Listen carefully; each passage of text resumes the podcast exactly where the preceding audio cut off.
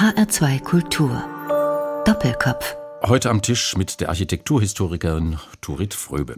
Wenn wir mit offenen Augen durch die Stadt streifen, freuen wir uns bestimmt immer wieder über Häuser, die wir gerne ansehen, und wir ärgern uns über Häuser, die wir hässlich finden, und nicht selten schüttelt wahrscheinlich die eine oder der andere von uns ungläubig den Kopf und fragt sich, wie kann man nur auf die Idee kommen, so etwas zu bauen? Turit Fröbe hat genau darüber ein Buch geschrieben. Das ist ein Fotobuch und auf fast jeder Seite kann man sich wundern nach dem Motto, das darf doch nicht wahr sein. Genau darüber wollen wir sprechen. Frau Fröbe, guten Tag. Guten Tag. Die Kunst der Bausünde, das ist der Titel Ihres wunderbar anregenden Buches. Was ist das überhaupt, eine Bausünde? Können Sie das beschreiben? Was gibt es da für Kriterien? Also ich gehe von Gebäuden aus, die alle hässlich finden oder die so allgemein als negativ wahrgenommen werden. Also ich habe festgestellt, dass es sehr viel einfacher ist, hässliche Architektur zu benennen, als gute Architektur zu benennen. Da haben viele Leute ja Schwierigkeiten damit. Mit den Bausünden ist es einfacher.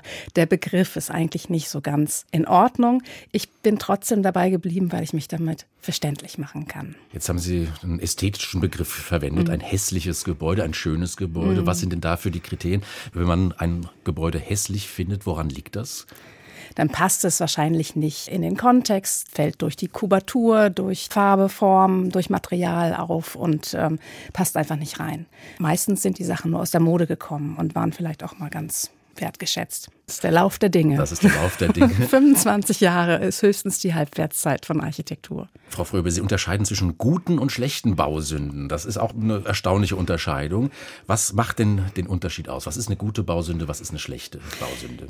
Ja, ich habe festgestellt, dass Bausünden insgesamt eine vollkommen verkannte Baugattung sind. Also etwas, ähm, was so ein Schattendasein in unserem Bewusstsein führt, also im Bewusstsein der Gesellschaft.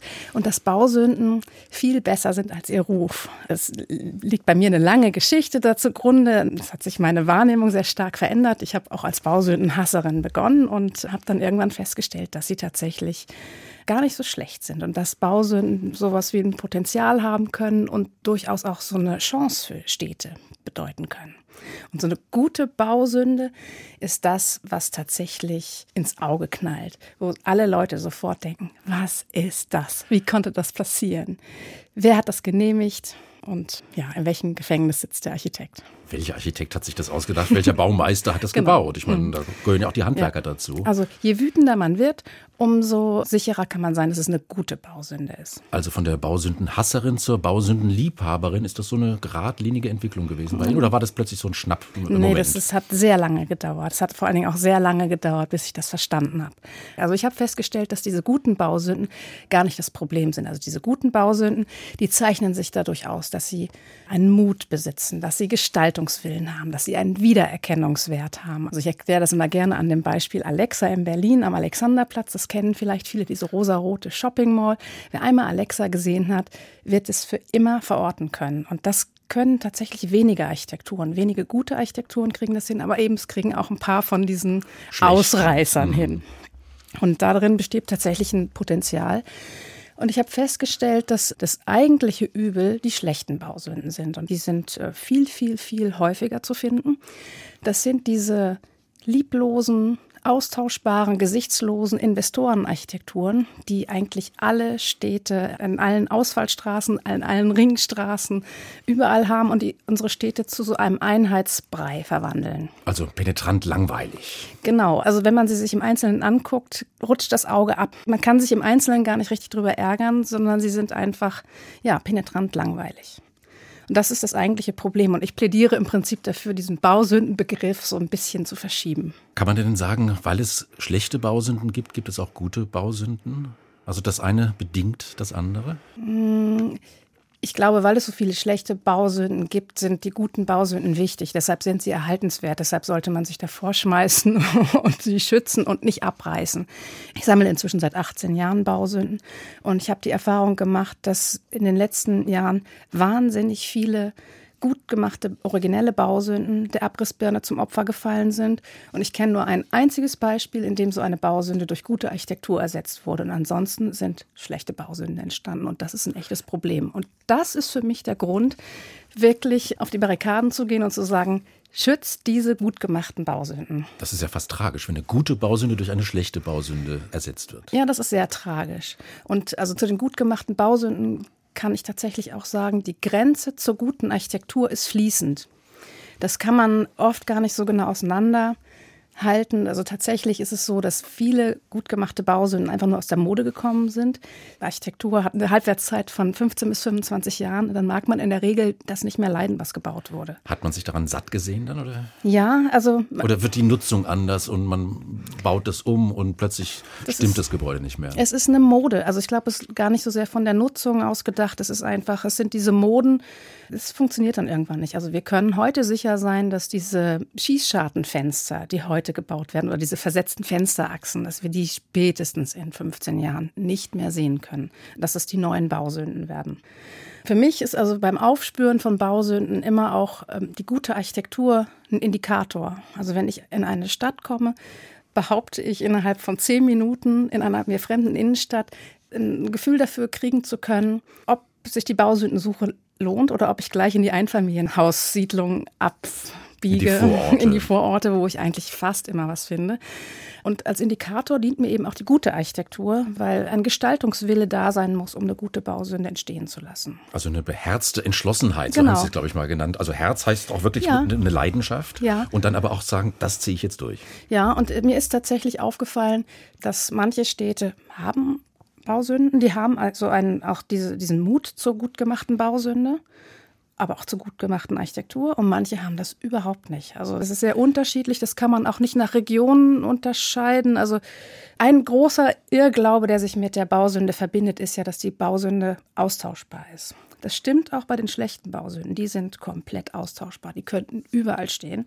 Aber die gut gemachten Bausünden, die sind wirklich mit ihrer Stadt verbunden. Und eine gut gemachte die gehören Bausünde, dorthin. Die, dorthin. Und die kann mhm. auch nur da gebaut werden und kann nicht in der Nachbarstadt stehen.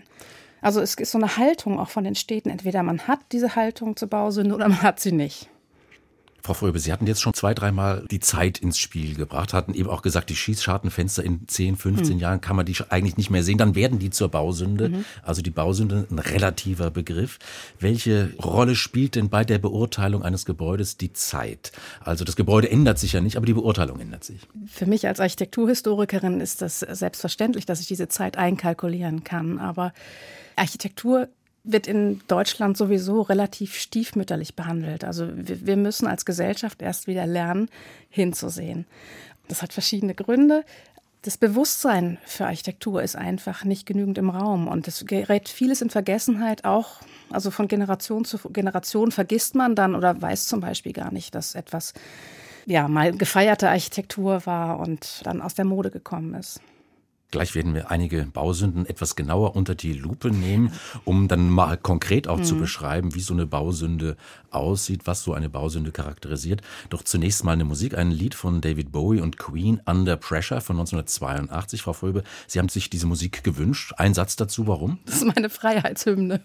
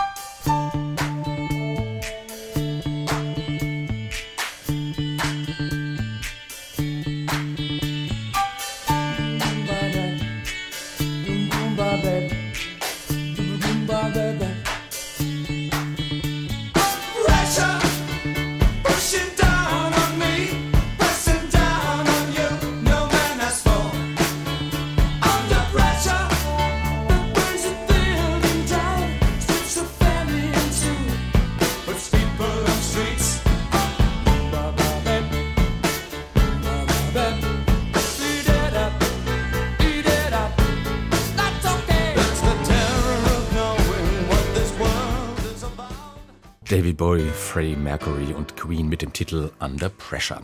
H2 Kultur Doppelkopf heute am Tisch mit der Architekturhistorikerin Turit Fröbe. Gastgeber ist Eckhard Rölke. Das war also eine Art Freiheitshymne, so haben Sie es bezeichnet, Frau Fröbe. Wir haben bislang über die Kunst der Bausünde gesprochen. Das Buch haben Sie 2013 veröffentlicht. Auf den 180 Seiten sind Beispiele aus nahezu ganz Deutschland abgebildet. Die haben Sie alle eingesammelt, diese Fotos auch. Wie muss ich mir das vorstellen? Sie sammeln Bausünden, Sie reisen durchs Land, gucken sich die Städte an, die Vorstädte an und dann haben Sie ein Bild nach dem anderen. Sie haben so ein richtiges Bausündenarchiv. Ja, genau. Ich äh, leihe mir überall, wo ich bin, ein Fahrrad aus oder nehme es auch gezielt mit und gehe richtig auf Bausünden-Safari, nenne ich das immer. Bausünden-Safari. Und wie groß, wie umfangreich ist das Archiv? Mm, das ist ja inzwischen der dritte Bausündenkalender auf den Markt gekommen. Ich habe also über 1000 Bausünden schon publiziert. Das sind Tausende und ich glaube, das ist tatsächlich ein sehr interessantes Archiv, weil ich das dokumentiere, was man in diesen Architektur-Hochglanzzeitschriften und in den Publikationen nicht finden wird. Das ist das, was verloren gehen wird. Deshalb ist es, glaube ich, irgendwann später mal wirklich von Bedeutung weil man damit rekonstruieren kann, wie heute Architektur in der Realität ausgesehen hat, jenseits der Hochglanz. Also das muss bewahrt werden. Über diesen ja. Abrisskalender, den Sie eben gerade schon erwähnt hatten, Frau Fulbe, da werden wir nachher nochmal drüber sprechen. Aber jetzt mal vielleicht ganz konkret mal zu drei Bausünden. Wir wollen ja nicht nur auf der Meta-Ebene uns unterhalten, theoretisch, sondern auch mal wirklich äh, uns drei Gebäude genauer angucken.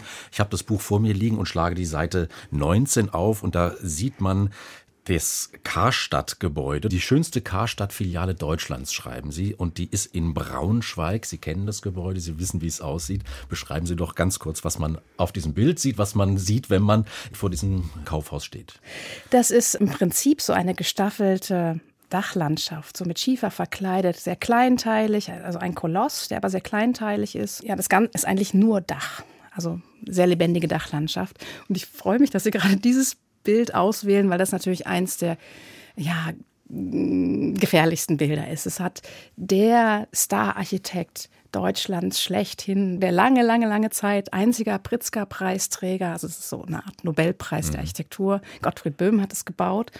Also ich schätze Gottfried Böhm wirklich. Und mit diesem Gebäude kann man wirklich zeigen, dass diese Grenze zwischen guter Bausünde und und gute Architektur fließend ist. Also der war zu Recht Star-Architekt, der hat sein ganzes Leben lang drauf gesetzt, aus diesem Einheitsbrei auszubrechen, hat sehr, sehr, sehr expressiv gebaut und ist dieses Risiko eingegangen, dass die Sachen auch anecken, dass sie aus der Mode geraten und irgendwann nicht mehr wertgeschätzt werden. Und so, so sperrig dieses Gebäude trotz seiner Kleinteiligkeit heute aussieht, kann man, wenn man genau hinguckt, gerade an den Fenstern erkennen, dass da wirklich ein Meister am Werk war. Das ist eine sehr, sehr hohe Bausündenqualität, die dahinter Das sieht so ein bisschen flatterig aus, irgendwie ja. die Fassade. Also diese rausgeklappte Elemente ja. und mhm. irgendwie, ich weiß nicht, sind das Schindeln oder? Ja, das ist so, ja, mit Schindeln verkleidet. Wirkt sehr trutzig, massiv, oder? ja, aber das sind diese Kaufhausfilialen natürlich immer. Das, das ist ja das Problem auch. Da liegt auch das ganze Trauma heute in Deutschland, ähm, weil diese Warenhäuser, diese Kaufhäuser, diese Karstadt- und Kaufhof-Filialen, Horten in den Städten, also diese kleinsteiligen Strukturen rausgerissen haben und diese riesigen Stadtbausteine reingesetzt haben. Genau. Und das hat der Böhm eigentlich wunderbar aufgelöst durch diese Kleinteiligkeit. Das ist sehr lebendig. Lebendig, aber düster. Also ein dunkles Gebäude und unten die Schaufenster. Hier auf dieser Fotografie sieht man fast gar nicht. Also das ist ja auch erstaunlich. Normalerweise sind ja Schaufenster mhm. die Elemente, die einen da ins, ins Haus locken sollen. Ja, das ist ja auch der Grund, weshalb ich dann wirklich mich entschieden habe, es mit abzubilden und ähm, das äh, Risiko einzugehen. Also wer nach Braunschweig fährt, der soll sich diese Karstadt-Filiale, die ja da noch steht, ganz offensichtlich, einfach mal anschauen. Der wird dann nachvollziehen können, was Sie gerade beschrieben haben, Frau Fröbe. Braunschweig lohnt sich sowieso in Sachen Bausünden. Da sind äh, Braunschweig ist eigentlich meine Lieblingsstadt in Sachen Bausünden. Weil War ja sehr waren, zerstört, die Stadt. Ja, aber die haben, die waren mutig, die wollten was. Und das sieht man in jedem Detail in der Stadt. Und da gibt es auch dieses Happy Ritzi-Haus, die penetranteste Bausünde Deutschlands. Jetzt gehen wir mal gedanklich, Frau Fröbe, ähm, nach Darmstadt. Und da gibt es eine Bausünde, die haben Sie Darmstädter Schlösschen-Typus genannt. Ähm, welche Merkmale gehören denn zu diesem Gebäude, um diesen Schlösschen-Typus zu erfüllen? Mm, das kann ich gar nicht so genau sagen. Also bei mir ist es immer so, wenn ich diese Safaris mache und in dem Moment, wenn ich ein Bild finde, ein Foto, ein Gebäude finde, gleich so eine Kategorie sich eröffnet, dann weiß ich, das ist eine gute Bausünde. Und bei diesen Darmstädter Bausünden hatte ich irgendwie das Gefühl, dass das so Schlossanlagen sind. Entweder sind das so, so Flügelanlagen mit zentraler, wir haben ja eine, eine Anlage, die ist so über Eck gebaut, das haben wir, haben wir eine Eckbetonung und die zwei Seitentürmchen in der Mitte und die Seitenflügel, die drapieren sich so drumrum. Und das andere Beispiel ist so eine Aber ganz. Alles 70er Jahre, oder? Ja. Das ist 70er, mhm. genau. Und das andere ist auch aus den 70ern. Das hat so eine unglaubliche Kleinteiligkeit. Also das sieht eher aus wie so ein Lustschloss mit Türmchen, Erkerchen, Zinnen, Zinnen und deshalb habe ich mich, habe ich mich dazu hinreißen lassen, vielleicht. zu behaupten, dass Darmstadt einen Hang zu Schlösschentypen hat. Und ich bin jetzt vor zwei, drei Jahren noch mal dort gewesen und habe wirklich ein bisschen geschlottert, weil ich mich gefragt habe, stimmt denn das überhaupt? Und ich habe weitere Schlösschentyp-Sachen da gefunden. Also Darmstadt ist ja auch sehr interessant. Sie wirkt ja auf den ersten Blick sehr hässlich und sehr langweilig. Also diese Mollerstadt war ja schon im 19. Jahrhundert sehr verschrien. Aber Darmstadt hat die allerhöchste Architektendichte Deutschlands und das merkt man. Jedes einzelne Gebäude hat so das gewisse Etwas. Man muss genau hinsehen und dann fängt es an spannend zu werden. Da gibt es auch natürlich tolle Architektur, also das Staatstheater also zum Beispiel. Grandiose Architektur. Mhm. Also es ist eine sehr detailreiche Stadt. Man muss in Darmstadt wirklich hinsehen von Darmstadt nach Gießen. Da gibt es ein ganz berühmtes Objekt, will ich mal sagen. Das ist eigentlich gar keine Architektur, sondern eher Anti-Architektur, weil da was fehlt. Das ist das sogenannte Elefantenklo, wie es im Volksmund ähm, heißt. Was ist das für eine Lokalität? Das ist so eine, so eine, so eine Fußgängerüberführung über eine Kreuzung, oder? Mehr ist es eigentlich nicht. Also Unten typisch, drunter eine riesige Straße. Ja, autogerechte Stadt, 50er Jahre. Äh, Autoverkehr sollte fließen, deshalb wurden die Fußgänger oben drüber geleitet.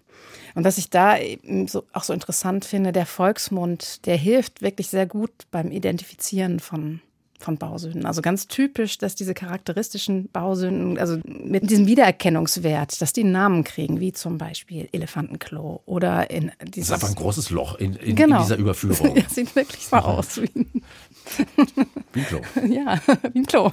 Ja, in, in Berlin gibt es das auch. Wir zeichnen das Gespräch hier in Berlin auf. Mhm. Sie wohnen in Berlin, mhm. Frau Fröbe.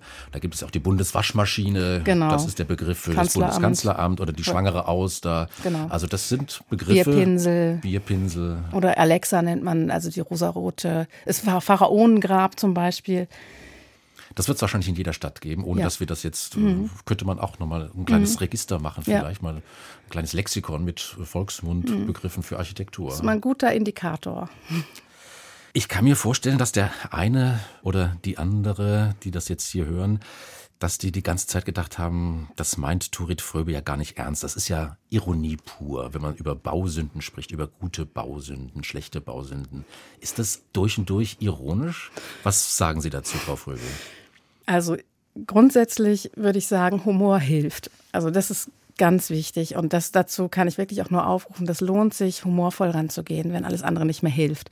Tatsächlich ist es mir mit diesem Buch ernster, als es auf den ersten Blick vielleicht aussehen mag. Also die Bausünde hat in meiner Biografie tatsächlich auch eine, eine richtige Kerbe gehauen und ähm, ähm, hat einiges in Bewegung gesetzt. Ähm, ich weiß, wenn ich damals in Bielefeld, äh, als ich auf meine, ersten, auf meine erste Bausünde stieß, wenn ich aber der anderen Straßenseite gelaufen wäre, wäre mein Berufsleben komplett anders verlaufen.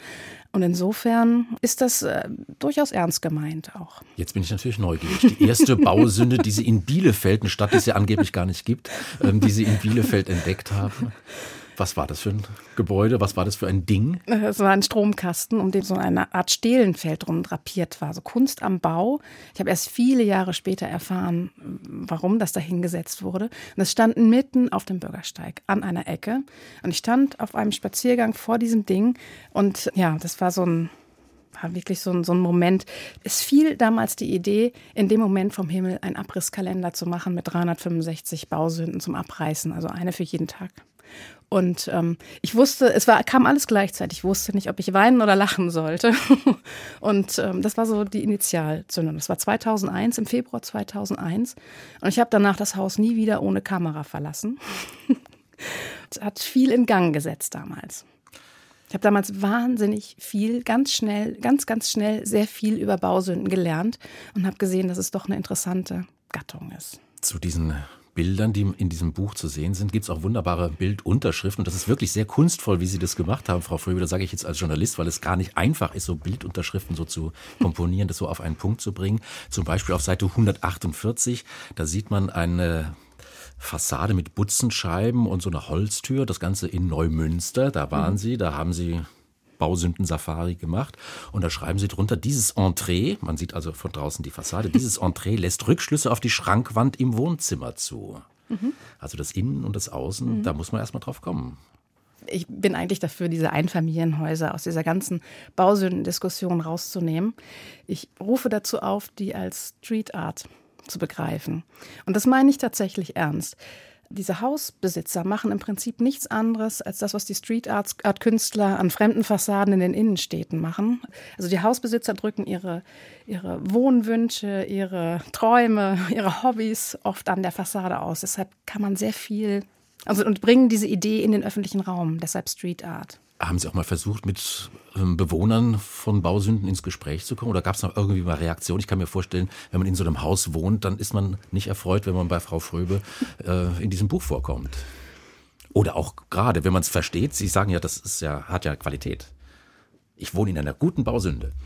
Ja, es gibt tatsächlich eine, also ich bin über eine, eine Rezension gestolpert. Da hat ein Hausbesitzer geschrieben, dass er äh, ziemlich schockiert war, als er erfahren hat, dass sein Haus in dem Buch abgebildet sei, hätte sich dann das Buch gekauft hat es gelesen und hat dann am Ende beschlossen, dass er eigentlich stolz sein könnte, dass es drin ist. Dann hat er das verstanden, ihre Arbeit verstanden, ihre Arbeit wertgeschätzt. Das fand ich wirklich rührend. Also ja, aber ich weiß nicht, ob das allen so geht. Zeit für eine weitere Musik. Roxy Music, Both Ends Burning mit Brian Ferry, diese Art Rock Band. Was macht den Reiz aus? Keine Ahnung, ist einfach eins meiner absoluten Lieblingslieder und ich kann ja nicht nur David Bowie spielen.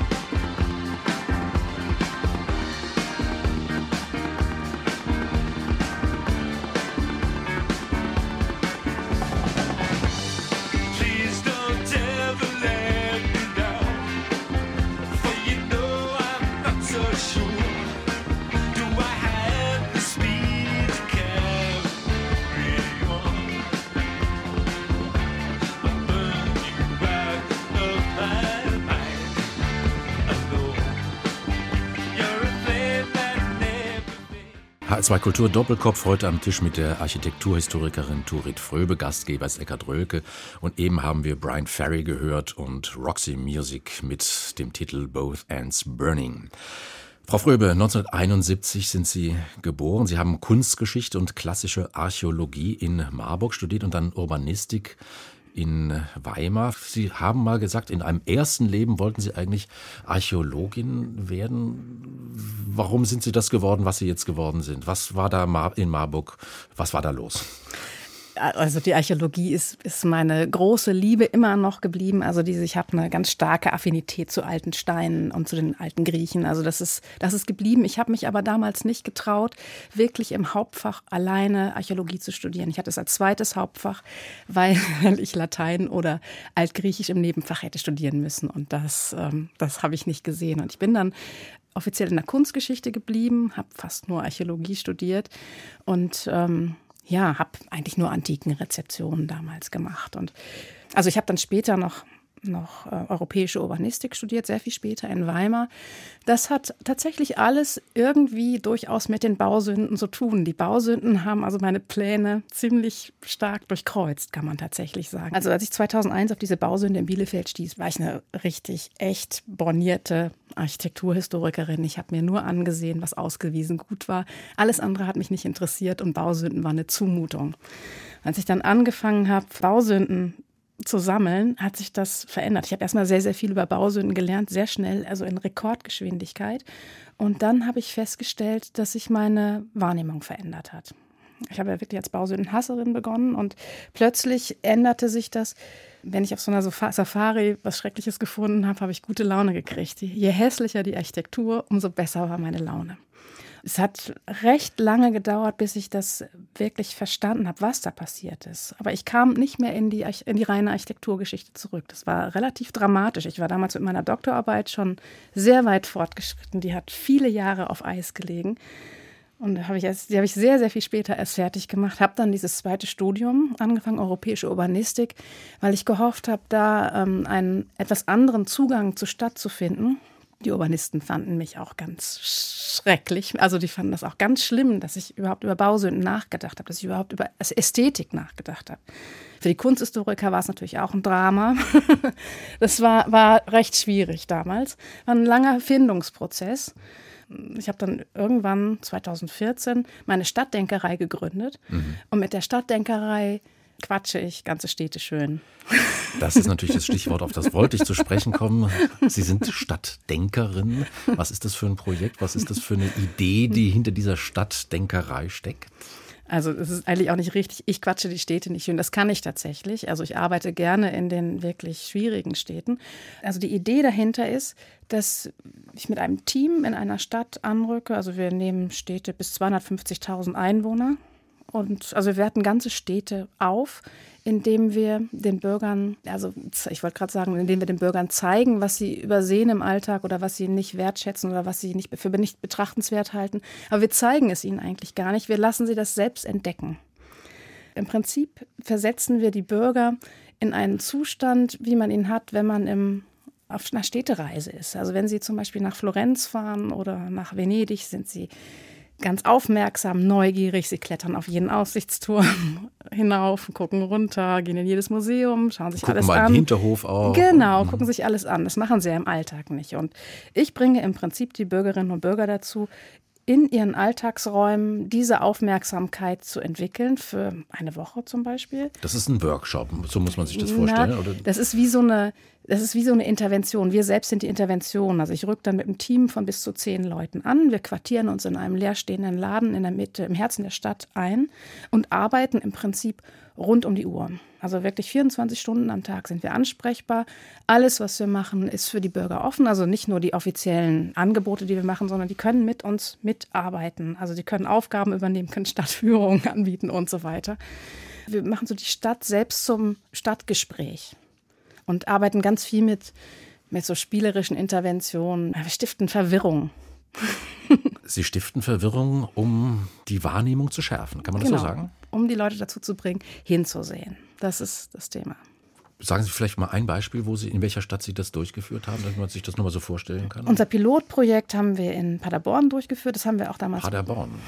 haben wir auch damals. Ausgerechnet Paderborn. Ausgerechnet Paderborn. Das war tatsächlich auch schwierig, weil das ja Kommunikationsprojekte sind. Und Damals äh, haben eigentlich alle zu mir gesagt, Frau Fröbe, also die Paderborner sind stur. Sie müssen davon ausgehen, dass niemand mit ihnen redet. Sie werden da ganz alleine sitzen. Ich habe das damals noch, es war damals noch ein Seminar, ein Projekt mit Studenten. Sie werden da alleine mit ihren Studenten sitzen. Wenn die Paderborner nicken oder den Kopf schütteln, ist das schon wirklich viel das war wahrscheinlich genau die richtige Stadt, um anzufangen, weil wir eine wirklich fantastische Kommunikationsstrategie entwickelt haben. Und wir haben unglaublich schnell haben wir die Paderborner geknackt. Und die sind dann aus sich herausgegangen. Ja, sind aus sich herausgegangen. Es war so eine richtige, war eine Euphorie dann in der Stadt, die auch lange gehalten hat. Wir sind dann ja nach einer Woche weg und setzen darauf, dass die sich vernetzen vor Ort und selbst was in die Hand nehmen und, und durch, diese, durch diese Euphorie, die entsteht, selbst aktiv und tätig werden. Also wirklich eine Veränderung auch ein bisschen im Bewusstsein, wie man die Umwelt, den Alltag, die alltägliche Architektur erlebt. Ja, also ich behaupte, dass, dass wir wirklich ganze Städte komplett verändern können. Also ohne einen Stein zu verändern, wir, nur indem wir an der Wahrnehmung der Bürger ansetzen. Jetzt wollen wir nicht über Bausünden sprechen, vielleicht aber ganz kurz eine äh, musikalische Sünde hören. Ich weiß nicht, ob man das so sagen kann. 1986, so 1986 hat der britische Sänger Black einen Titel geschrieben, Wonderful Life. Und ja, das ist vielleicht eine kleine Sünde, würde ich jetzt mal sagen, weil das eine sehr gefühlige Musik ist, fast ein, bisschen, rein, ne? fast ein bisschen kitschig. Und doch ist es ein Klang, den man ähm, ab und zu hören will. Frau Fröbe, würden Sie dem zustimmen? Ja, tatsächlich ist es so, dass ich mir das niemals niemals äh, nie die CD kaufen würde. Ich würde es mir nie zu Hause anhören. Aber ich freue mich über kein Stück so sehr, wenn ich es im Radio höre, weil ich so unfassbare Erinnerungen dran habe. Also Black mit dem Titel Wonderful Life.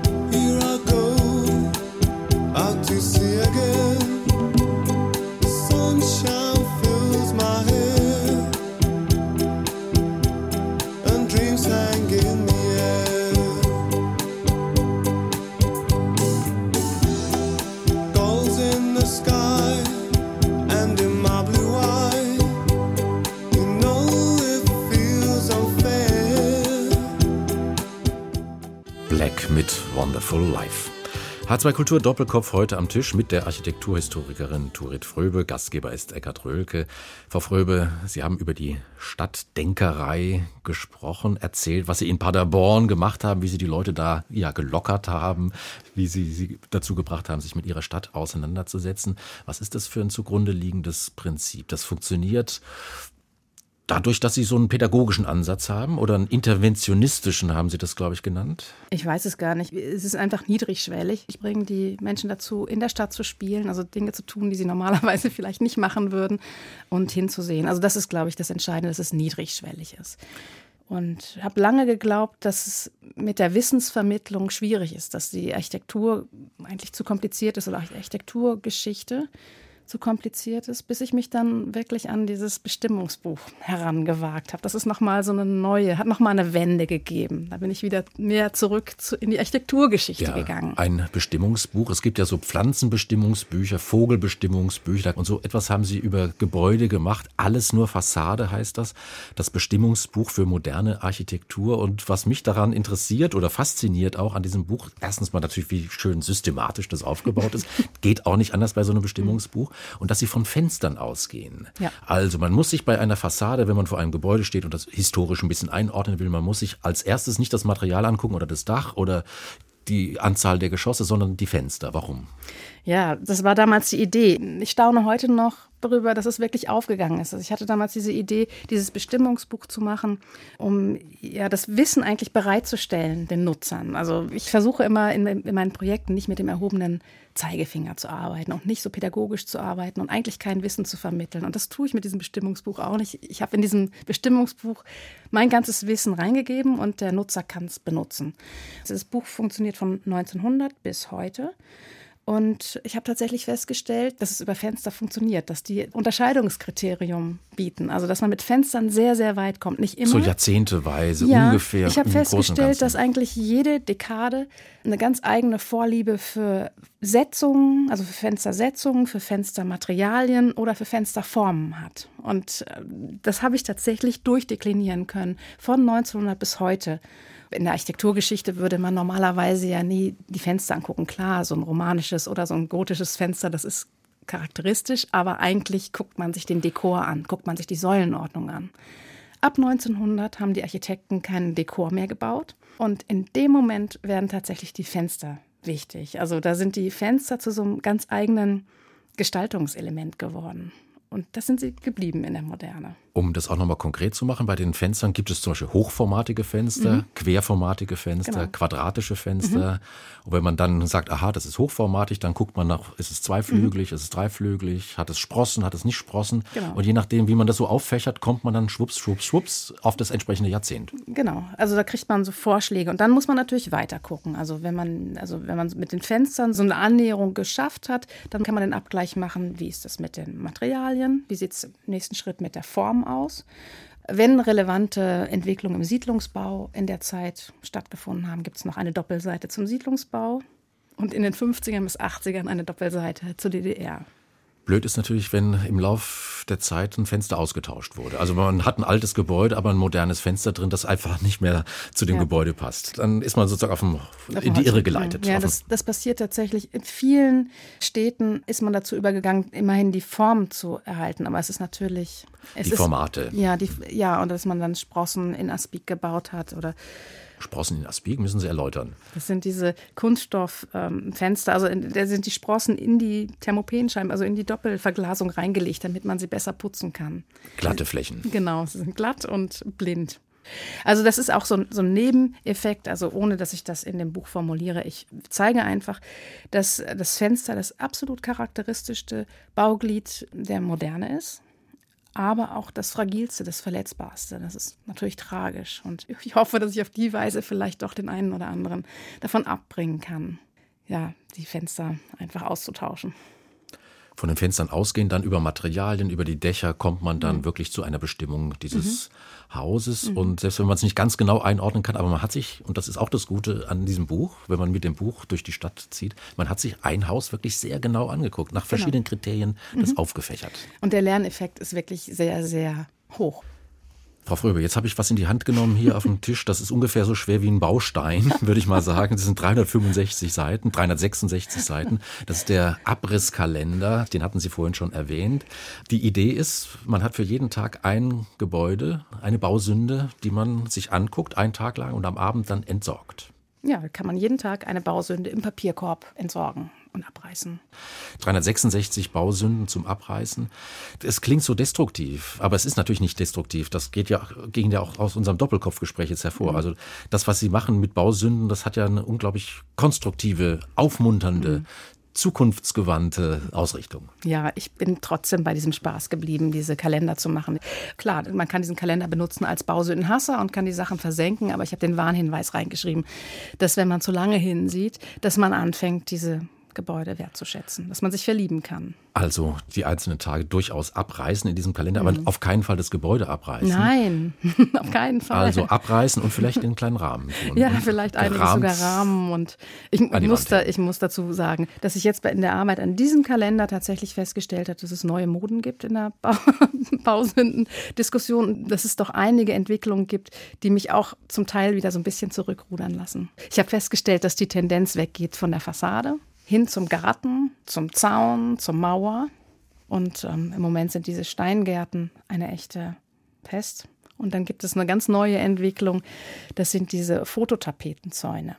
Aber auch da habe ich, sehe ich diesen Gestaltungswillen, den finde ich faszinierend. Ich habe absichtlich das Stichwort Schottergarten äh, vermieden. Jetzt haben Sie es zum Schluss noch gebracht.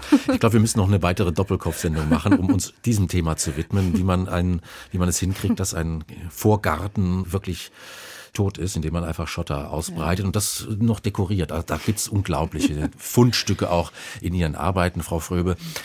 Wir sind am Ende unserer Doppelkopf-Sendung. Vielleicht noch eine kurze Frage mit der Bitte um eine kurze Antwort. Hinschauen lohnt sich. Kann man sagen, das ist sowas wie Ihr Lebensmotto, Frau Fröbe? Hinschauen lohnt sich? Ja, das ist auf jeden Fall mein Lebensmotto. Also das ist das, was eigentlich unter allen Projekten steht. Es ist alles betrachtenswert und alles interessant. Und durch das Hinschauen wird einfach vieles auch viel, viel besser. Also das Schlimmste, was man tatsächlich einer Stadt oder überhaupt der Architektur antun kann, ist, wenn man dran vorbeiläuft und immer nur alles aus den Augenwinkeln wahrnimmt und also nichts sieht, dann erscheint alles hässlich. Aber sogar die schrecklichsten Sachen, die entwickeln so eine ureigene Schönheit und so einen ganz eigenen Charme, wenn man anfängt hinzusehen. Das ist meine Erfahrung. H2 Kultur Doppelkopf. Heute zu Gast die Architekturhistorikerin Turit Fröbe. Gastgeber war Eckhard Rölke. Zum Schluss noch eine Musik. Wir hören die Pariser Elektro-Tango-Band Gotan Project. Tango, Gotan. Das ist die Umstellung der beiden Silben. Aus Tango wird Gotan. Einsatz dazu, Frau Fröbe? Ich liebe sie. Sie lieben diese Musik? Ja, ja. Den Klang des Bandonion? Ja, ja, grandios. Turit Fröbe, Dankeschön. Ich bedanke mich.